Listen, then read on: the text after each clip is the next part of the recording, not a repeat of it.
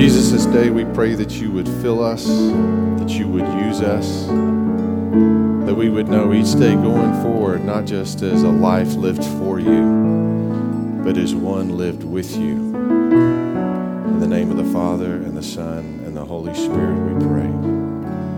And all God's people said, Amen. Amen. Well, welcome to worship this day. Maybe you recognize this face if you're a fan of The Chosen, as I am. Uh, Dallas Jenkins.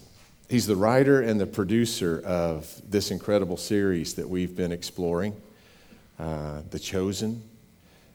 And you may not know his story. Dallas Jenkins is actually uh, the son of the writer of the Left Behind series, That Jenkins. And so he's a young man that's got an incredible pedigree in the Christian community. That Left Behind series was a number one seller, I think, at one time amongst Christians.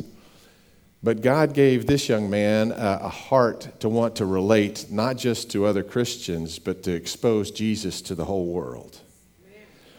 And so he went to Hollywood there to be a, a producer and a writer and uh, was making his beginnings there, and people had high expectations of him. You know, given his past, would he be even better than his dad? And he came up with a movie, and the movie was produced, and the movie went to the box office, and everyone was waiting on their edge of the seat for how this would turn out, and it was a total flop. Total flop. There was no turnout at the box office. He went from being a, a young writer and a producer with a great future and a glorious thing to be to total ruin, failure. He was done. He was humiliated. He was exposed. He, he, he, was, he, was, he was done. But somehow, from that rubble, the chosen has come. You know, in, in the Holy Land, archaeologists, when they're looking for a city to unearth, to find the ruins, they often look for a big mound, right? Because many cities back then were what they call now tells. And the way a tell forms is uh, a city is completely devastated. And the inhabitants accept that devastation so much that they, can, they then level the rest of the city and make it a foundation for what they're going to build next. All the stones come down, dirt's laid over the top, and they just build on top of it. You've heard in the Bible of a city set on a hill. Do you realize that most of those cities that were set on a hill stand on ruins, stand on rubble? That somehow they, that they rose again from that rubble? That's the story of what God can do in each of our lives. But the way God usually turns the rubble into a new city on a hill is that He gets involved in it.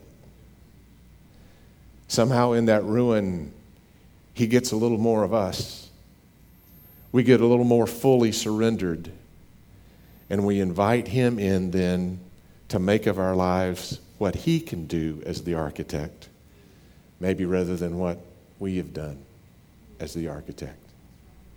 What he can produce as the producer, what he can produce as the writer.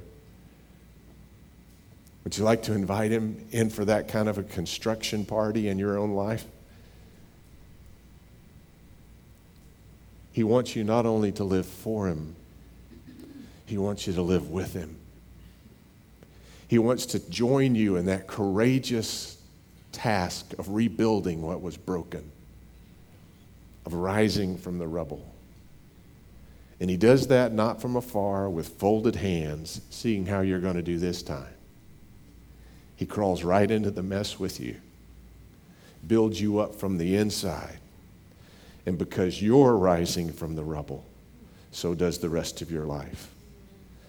On the night that he gave himself up for us, Jesus took bread. And he broke the bread and he gave it to his disciples and he said, Take and eat. This is my body, which is broken for you. Do this in remembrance of me.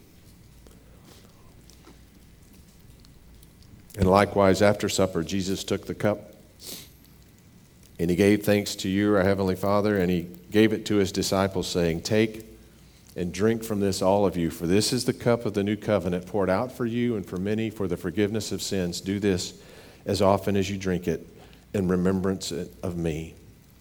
And so, Lord God, today, in the midst of our rubble, we say we remember you as the God that we live with, as the God that lives within us, that raises us up to raise up the ruins around us. Bless you, Lord God, for wanting to be this close to live not only with your people, but within your people by the power of the Holy Spirit that you poured out on Pentecost. Do it again, Lord Jesus.